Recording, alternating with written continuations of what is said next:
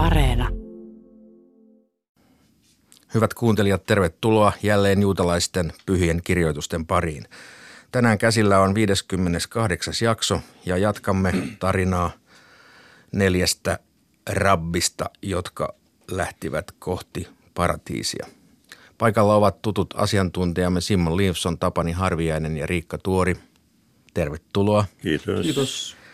Niin, olemme keskellä neljän rabbin tarinaa. Miten haluaisitte nyt johdatella kuuntelijoita eteenpäin? Ja vielä sekin on syytä todeta tässä, että tämän jakson ja luentaosuuden keskellä siirrymme jo seuraavaan kokonaisuuteen, joka on Sefer Jetsira eli luomisen kirja. Olkaapa hyvä, antakaapa tienviittoja kuuntelijoille. Niin, no, tässä, tässä tota noin, niin, jatketaan siis periaatteessa vähän Acherin Tooran oppimista ja mitä hän niin kuin tavallaan oppii ja voiko häneltä oppia ja hänen oppilaitaan ja opettajiaan. Tästä keskustellaan niin kuin siitä Acherin persoonasta ja mikä hänen asemansa on. Niin oikeastaan tullaan siihen lopputulokseen, että vaikka hän on kuinka harhaoppinen, niin tämä hänen aikaisempi menneisyytensä Tooran tuntijana ikään kuin jollakin tavalla avittaa häntä myös siellä toisella puolella. Ja Rappi Akiva palaa takaisin terveenä paratiisista, ainoana näistä neljästä rabbista. Miksi juuri hän? Hän on kaikista mahtavin rabbi. Ja hän oli kaikkien kymmenien tuhansien joukossa. Hän kuului ikään kuin tämmöisen maljo-ryhmään. Niin, sitten tästä luomisen kirjasta. Ehkä pari sanaa vielä. Ja se on todella mystinen teksti, jonka syntyhistoria on aika tavalla hämärän peitossa ja sisältö ja selitys vielä hämärämpi. Mutta selvästikin periaatteellinen idea on se, että siinä yritetään semmoista universaali rakennelmaa löytää maailmaan ja maailman luomiseen ja maailman luonteeseen mikä tietysti oli jo antiikin filosofien yritys, ja joka muuten on tämä universaaliteoria hakeminen jatkunut edelleen. Viikon vaihteessa satuin kuulemaan Ylen ykköseltä, kun Natalia Bashmakov ja kumppanit juttelivat Pietarin taiteesta 1900-luvun alussa. Ja siellä oli ihan samanlainen muoti jälleen kerran menossa, jossa kaikki taiteen ja tieteen lajit yritettiin vetää yhteen ja muodostaa niistä semmoinen, semmoinen suuri kompositio. Kokonaisteoria. Kokonaisteoria, juuri niin. Johon kuuluu myöskin Einsteinin tämä suuri, suuri yhtälö, jota aina mainitaan. Energian ja, aine, energian ja aineen häviämättömyyten. Ja jos ihan tällaisia yksityiskohtia sanoo, niin tämä teos käsittelee luomista muun muassa Hebran aakkosten avulla. Ja täällä myös ilmestyy ensimmäistä kertaa nämä ehkä moni suomalainenkin on kuullut tällaisista sefiroista, tällaisista mystisistä Jumalan ä, ominaisuuksista, jotka itse asiassa tässä kirjassa ei vielä varsinaisesti ole Jumalan ominaisuuksia, mutta tällaisia ikään kuin perusprinsiippejä, joiden avulla maailmaa luodaan uudestaan ja uudestaan ehkä. Kyllä, ja sitten me näemme vielä niin kirjaimia, kirjainten niin kuin havaittavissa tiettyjen kirjainten merkitys, niiden äh, rakenne kuvastaa jotakin kenties. Esimerkiksi jos sulla on kirjain hei, joka on siis viides, numerologisesti viides, numeroarvoltaan vi, viisi, niin siinä on niin kuin, se on oikeastaan kahden kirjaimen yhdistelmä. Se on reish ja jud. Se on kaksi kirjainta yhdessä ja se on auki. Kabbal- kabbalistisuudessa niin on hyvin paljon tämmöistä niin kuin drashia, eli tämmöistä ähm, eksplanaatio siitä, mikä merkitys kirjaimilla on.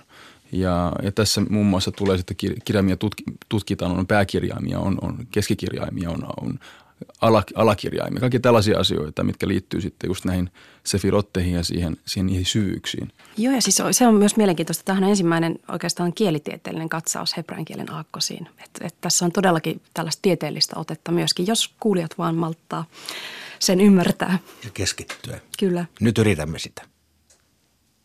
Resh Lakish on sanonut, Rabbi Meir löysi jakeen, jonka hän tulkitsi ratkaisuksi. Kuuntele tarkoin, ota vastaan viisaiden sanat, avaa sydämesi tiedolle, jota jaan. Siinä ei sanota, jota he jakavat, vaan jota minä jaan. Rav Hanina on sanonut, päätä tästä. Kuule tyttäreni, kuuntele neuvoani, unohda kansasi, unohda isäsi suku. Jakeet ovat keskenään ristiriidassa. Tämä ei kuitenkaan ole ongelma. Toinen koskee varttunutta oppijaa ja toinen alaikäistä. Kun Rav Dimi tuli Israelin maasta Babyloniaan, hän sanoi, lännessä sanotaan, Rabbi Meir söi puolikypsän taatelin ja heitti pois kuoren. Rava tulkitsi. Mitä tarkoittaa, kun raamatussa on kirjoitettu, menin pähkinätarhaan, menin ihailemaan laakson vihreyttä? Miksi Tooran tutkijoita verrataan pähkinöihin? Jotta ymmärtäisit, että vaikka pähkinä on saven ja sonnan tahrima, sen sisus ei ole lainkaan vastenmielinen. Ja samoin vaikka Tooran tutkija onkin hairahtunut, hänen Tooran tulkintansa ei ole vastenmielinen. Rabba Barshila tapasi Elian. Hän sanoi tälle, mitä pyhä, olkoon hän kiitetty, on tekemässä. Elia sanoi hänelle, hän lausuu lain tulkintoja, jotka ovat kaikkien rabbiemme välittämiä, mutta rabbi Meirin välittämiä hän ei lausu. Hän kysyi, miksi? Elia vastasi, koska Meir oppi tulkintoja Aherilta. Rabba kysyi, miksi näin? Rabbi Meir löysi granaattiomenan ja söi sen sisukset, mutta viskasi pois kuoret. Elia sanoi hänelle, nyt Jumala sanoo, Minun poikani Meir sanoo, kun ihminen saa rangaistuksena kärsiä, mitä sanoo Jumalan läsnäolo silloin. Voi minun päätäni, voi minun käsivarttani. Jos pyhä, olkoon hän kiitetty, kärsii näin jumalattomien veren myötä, kuinka paljon enemmän hän kärsiikään vanhurskaiden veren vuodattamisen myötä. Shmuel tapasi Rav Jehudan, kun tämä nojasi oven palkkiin ja itki. Shmuel sanoi, pitkä hammas, mitä itket? Jehuda vastasi, onko se mitätön asia, kun rabbeistamme on kirjoitettu raamatussa, missä on nyt laskija, missä punnitsija, missä tornien lukija? Missä on laskija, kun he laskivat Tooran kaikki kirjaimet? Missä on punnitsija, kun he punnitsivat vähäiset ja vakavat rikkomukset, jotka Toorassa mainitaan? Missä on tornien lukija, kun he opettivat 300 säädöstä ilmassa leijailevan tornin epäpuhtaudesta. Onhan rabbi Ami sanonut, Doeg ja Ahitofel esittivät 300 kysymystä ilmassa leijailevan tornin epäpuhtaudesta. Ja me olemme oppineet, että kolmella kuninkaalla ja neljällä muulla ihmisellä ei ole osuutta tulevasta maailmasta. Mitä siis tapahtuu meille? Shmuel vastasi, pitkä hammas, heidän sydämessään oli savea. Mikä vika oli Acherissa? Kreikkalaiset soinnut eivät hänen suustaan koskaan loppuneet. Acherista sanottiin myös, kun hän seisoi opiskelusalissa, hänen sylistään putoili paljon vääräoppisia kirjoja. Nimos Hagardi kysyi rabbi Meiriltä, kun villoja pannaan väripataan, eivätkö kaikki nouse sieltä kunnollisina? Hän sanoi hänelle, Jokainen, joka on puhdas äitinsä huomassa, nousee kunnollisena, mutta kukaan, joka ei ole puhdas äitinsä huomassa, ei nouse. Rabbi Akiva nousi terveenä paratiisiin ja tuli sieltä alas terveenä. Hänestä raamatussa on kirjoitettu, ota minua kädestä, juostaan. Palvelusenkelit pyrkivät työntämään myös rabbi Akivan sieltä ulos, mutta pyhä, olkoon hän kiitetty, sanoi heille. Jättäkää tämä vanhus rauhaan, sillä hän on sopiva minun kunniani palvelijaksi. Mitä jaetta rabbi Akiva tutkiskeli? Rabba Barbar Hanna sanoi rabbi Johananin sanoneen, hän tuli kymmentuhantisesta pyhien joukosta. Hän on erityinen kymmenen tuhantensa joukossa. Rabbi Abbahu sanoi, hän erottuu kymmenien tuhansien joukosta. Hän on esimerkki kymmenen tuhantensa joukossa. Ja Resh Lakish sanoi, hänen nimensä on Herra Sebaot. Hän on kaikkien joukkojensa Herra. Rav bar Abba sanoi Rabbi Johananin sanoneen, Herran ääni sanoi, mutta myrskyssä Herra ei ollut. Myrskyn jälkeen tuli maanjäristys, mutta Herra ei ollut maanjäristyksessä.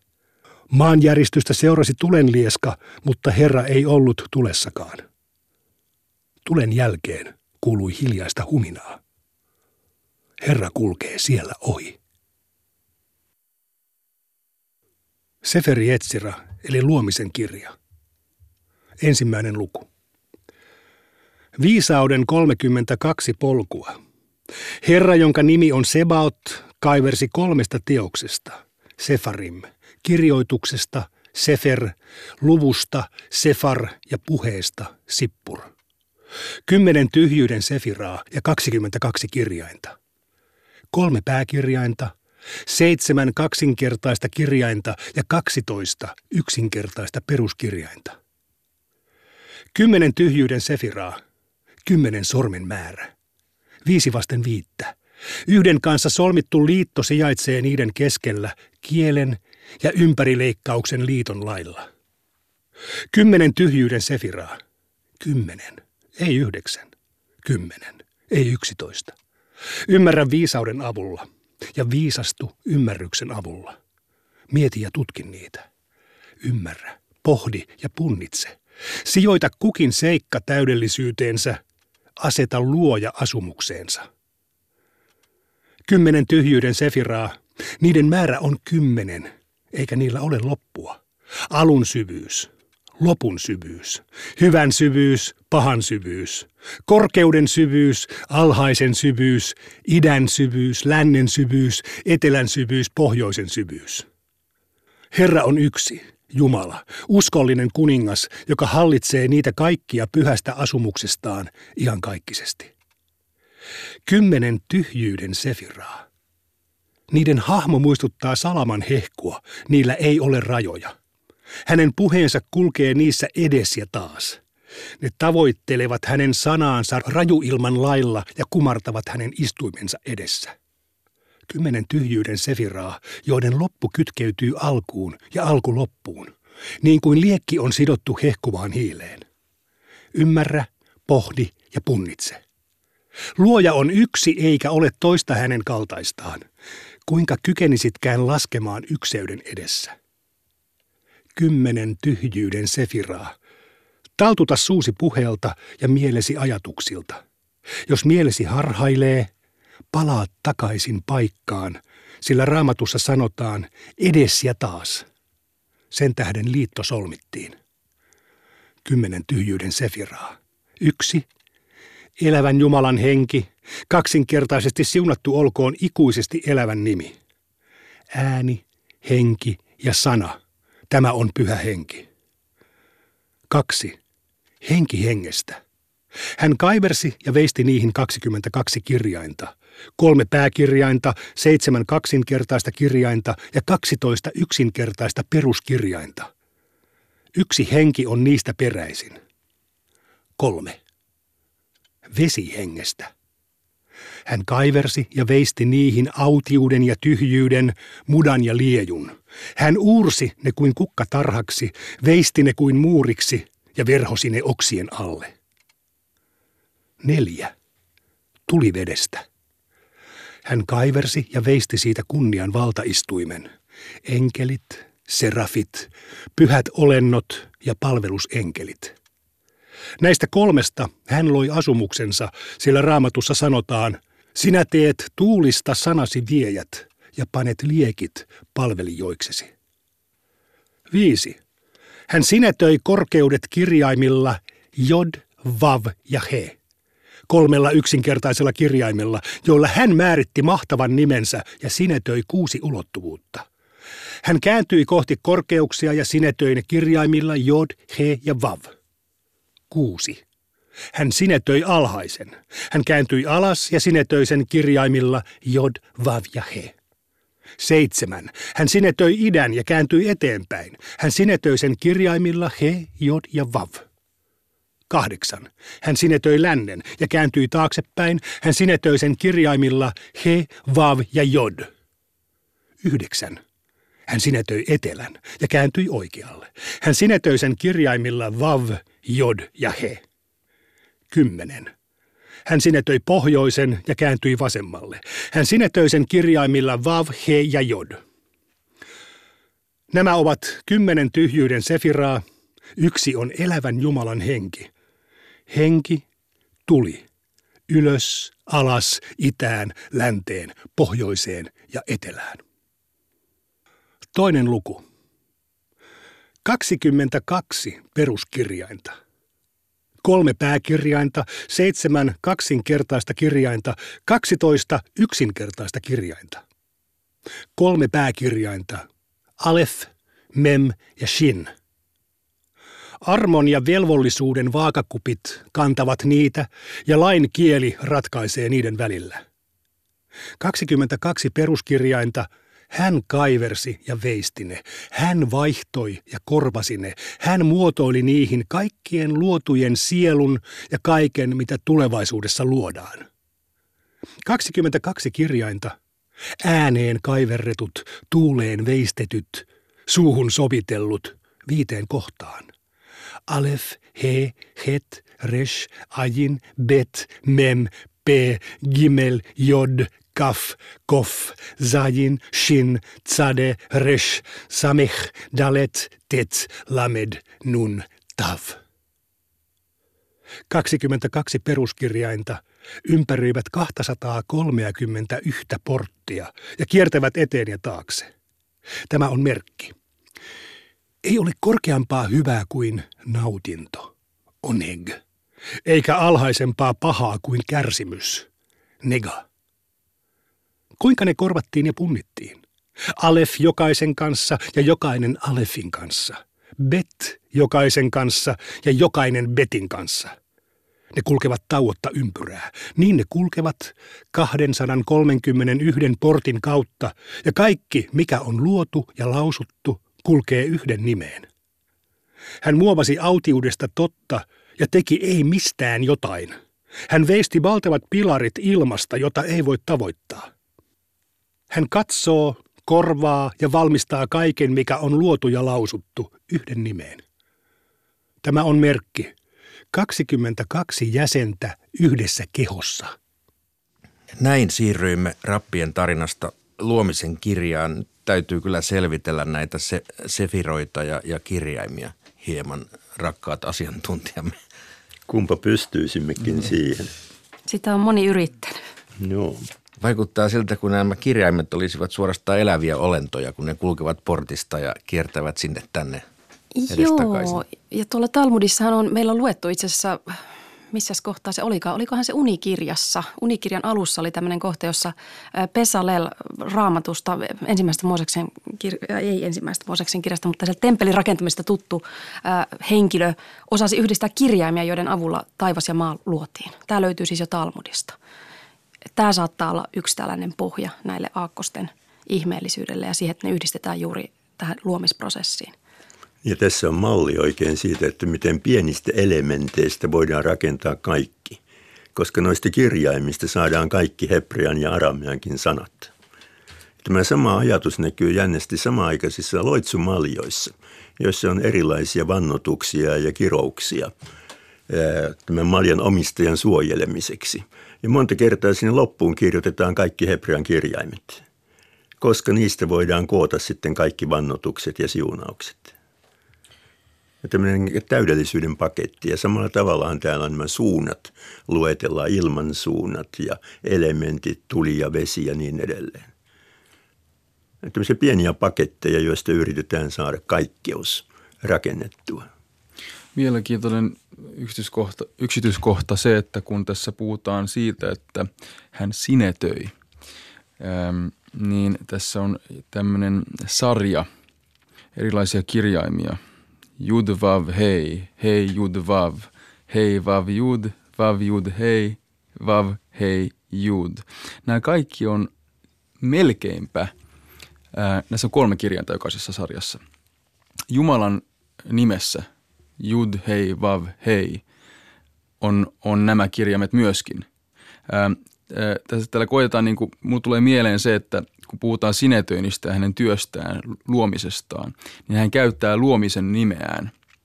Ja tämmöistä niin kuin, tämmöistä, hän vihjaa siitä, että hän sinetöi siis alhaisen, hän sinetöi idän, lännen, pohjoisen, etelän, alhaisen, ylhäisen, niin hän käyttää tavallaan vain ja ainoastaan niitä kirjaimia, mitkä ovat hänen tavallaan kaikista pyhimmässä nimessä – ja erilaisissa kombinaatioissa. Erilaisissa kombinaatioissa, koska juuri näin, koska, koska se luomistyö on niin monimutkainen, että siinä tarvitaan eri niin kuin tavallaan kombinaatioita, erilaisia energioita siinä sinetöinnissä. Se on yksi yksityiskohta tässä. Ja sitten mielenkiintoinen vielä tässä ensimmäisen luvun lopussa. Nämä ovat kymmenen tyhjyyden sefiraa. Yksi on elävän Jumalan henki. Sitten sanotaan henki tuli. Ylös, alas, itään, länteen, pohjoisen ja etelään. Tässä on niin kuin aina, kun me ajatellaan, niin kuin, yleensä kun me ajatellaan tavallaan ilmansuuntia, niin me ajatellaan aina neljä ilmansuuntaa, eikö niin? Me ajatellaan aina, että on itä, länsi, pohjoinen, etelä – tämä konsepti niin kuin ylhäisestä ja alhaisesta sekä näistä neljästä ilmansuunnasta, eli kuudesta, on hyvin vahvasti myöskin esillä sukot, eli lehtimäen juhlan aikana, jolloin ju- juutalaiset ottavat neljä erilaista lajia käteensä. Yksi on sitrushedelmä, etrog, sitten on hadas ja sitten on ähm, pajun oksa ja mikähän hadas on suomen kielellä? Myrtti. Myrtti. Myrtti. myrtti ja sitten tuota tuo palmun, palmun äh, oksa. Ja tota, laittavat ne kaikki yhteen – ja me tehdään joka päivä, jokaisena niin kuin lehtimäjuhlan päivänä, jota on seitsemän, niin me otetaan ne käteen ja sitten heilutetaan tietyssä sarjassa niitä nimenomaan juuri itään, länteen, pohjoisen, etelään ylös ja alas. Eli tämä, niin kuin tämä kuusi ilmansuuntaa niin sanon, on hyvin vahvasti esillä, joka sitten taas länsimaisessa kulttuurissa ei niin vahvasti esillä, koska puhutaan neljästä. Tämä tuli vain mieleen mulle tässä näin, kun tätä luettiin. Tämä mainitsema siis sinetöinti kiinnittää huomiota tässä, siis tämä termi, niin mitä se tarkoittaa? Tarkoittaako se niin kuin luomisen viimeistelyä? Mikä sen suhde on siunaamiseen? Hyvä kysymys. En tiedä tarkalleen. Ilmeisesti jonkinlaista sinetöinti sanana tarkoittaa jonkinlaista viimeistelyä, jonkun osan viimeistelyä. Tietääkö meidän asiantuntijat, muut asiantuntijat? Viimeistelyä vahvistamista. Niin noissa loitsumaljoissa, jotka mainitsin samalta ajalta, niin niissä tämä, tämä sinetöimisen ajatus on hyvin monessa kohtaa esillä. Siis esitetään joku sanokaamme siunaus, niin se vielä sitten sinetöidään ja sitten vielä niin kuin toiseen kertaan sinetöidään. Käytetään pa'el-tyyppistä verbiä mm. tuosta samasta juuresta. Että saadaan se niin kuin viimeinenkin silaus siihen aikaan tällä tavalla, viimeinenkin vahvistus. Tässä on muutenkin kaikkia näitä verpejä kaivertaa, veistää, uurtaa, tällaisia ihmeellisiä, joista ei oikeasti tutkijatkaan tiedä, että mitä, mitä tässä oikein on takana. Mutta nämä on hirveän runollisia ja kauniita kylläkin. Ja tämä oli erittäin mielenkiintoinen tämä Simonin esittämä sukkot-vertaus, Lehtimajan juhlavertaus. Että en tosiaan tiennyt, että voi johtaa tänne ikään kuin varhaiseen mystiikkaan – Tätä termiä sefira ei kuitenkaan ole suomennettu, joten sitäkin on syytä ehkä hieman avata kuuntelijoille. Joo, sehän tämä koko juttuhan alkaa sille, että vähän käydään läpi, että mitä, mitä tämä juuri äh, Same Respei tarkoittaa. Äh, anteeksi, Same Peres. Että se voi liittyä leikkaamiseen, lukemiseen, laskemiseen. Siinä on kaikkea tällaista eri merkitystä ja hyvin vaikea kääntää. Ihan tota, kun tämä alkaa sillä, että, että Jumala käyttää näitä eri – Sefarim, niin mä oon kääntänyt täällä, että teos tai, tai kirja, mutta tästä on todellakin eri, eriäviä mielipiteitä, mitä tämä tarkoittaa. Joskus tämä jätetään täysin kääntämättä, että et ihan tässä alussakin vaan puhutaan sefer, sefar ja sipur. Ja vokalisointikin on muuten hankalaa. Hebreahan ei käytä vokaaleja tavallisesti, niin nämä on pikkasen tällaisia, me vähän arvellaan, että mitä nämä alkuperäiset tekijät on tarkoittaneet. Ja ihan sitten kun päästään loppuun ensi kerralla, niin käy ilmi, että kuka tämä tekijä mahdollisesti on. Hänhän on siis isämme Abraham. Eli patriarkka Abraham esitetään myöskin tämän teoksen alkuperäisenä tekijänä. Että tämä on ehkä tällainen mystinen lisäys myös tähän sen jollakin tavalla myös raamatulliseen taustaan. Tämä on myöskin sellainen teksti, jonka pohjalta ja jonka terminologian pohjalta on luotu sitten vaikka minkälaisia kabbalistiikkaan tai mystiikkaan liittyviä haaroja, erilaisia nämä sefirot, sefirat esiintyy myös erittäin monen monimuotoisina ilmiöinä. Ja juuri kymmenen on se luku, ja kymmenen joka on se luku, joo, joo, jatkossakin. Joo. Joku tämmöinen kokonaisuus. Niin nämä sefirat kytkee luomakunnan ja taivaan erilaisia osia toisiinsa muun muassa. Niistä rakennetaan niin sanottua sefiraa puulta, joka selittää millä tavalla taivaallinen Jumala erilaisten kytkentöjen kautta vaikuttaa sitten näkyvän maailman tapahtumiin ja toimiin.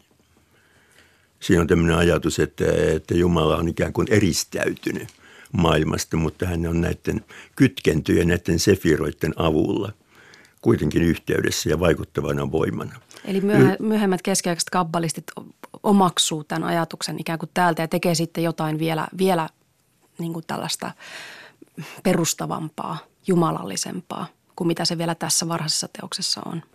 Täällä on kaikki tämmöiset hyvät rakenneosat valmiina, joita otetaan sitten erilaisten kabbalistien käyttöön ja kehittää eteenpäin. Ehkä kannattaa kertoa luriaanisesta kabbalasta, joka syntyi siis 1500-luvulla Palestiinassa Saferin kaupungissa. Siinä mietitään myöskin, että millä tavalla näkyvä maailma, hyvyys ja pahuus on syntyneet. Kuulostaa varsin merkilliseltä ensimmäinen tämmöinen teoria, Tsimtsum, kuinka Jumala, joka on loputon, kutistaa hiukan itseään niin, että näkyvälle maailmalle jää, jää tilaa. Ja sinne hän valuttaa sitten valoaan, mutta ne astiat, joissa valo sinne näkyvään maailmaan välitetään, ne astiat menee rikki. Ne on tärkeä termi, tämä shvirata kelim, astioiden särkyminen. Ja sen seurauksena näkyvässä maailmassa hyvä ja paha on sekaisin keskenään. Näiden särkyneiden astioiden seurauksena. Ja sitten ihmisen, hurskaan ihmisen tehtävänä on sieltä kaiken roskan seasta kerätä näitä valon, valon pisaroita, valon säteitä ja sillä tavalla pyrkiä toteuttamaan sitten tikkuun, joka on tämän maailmankaikkeuden jälleenrakentaminen, korjaus. Kuulostaa aikamoiselta teorialta ja siinä olisi vaikka kuinka paljon lisää haaroja, mutta lyhyesti selitettynä – tämmöiseenkin kuvioon päädytään. Ja siis syntyy tosiaan tuhat vuotta tämän Sefer Yetziraelin luomisen kirjan jälkeen, että siinä on tosiaan pitkät, pitkät haarat tällä mystikalla. Sen haluaisin vielä sanoa, että tässähän aika vähän viitataan raamattuun. Että tämä on aika tosi omintakeinen teksti. Täällä on muutamia tällaisia, että viitataan esimerkiksi siihen alttiuteen ja tyhjyyteen luomisprosessissa, mutta ja sitten on näitä Hesekielin kirjasta tuttuja enkeleitä, mutta tämä on ikään kuin ihan oma, mm.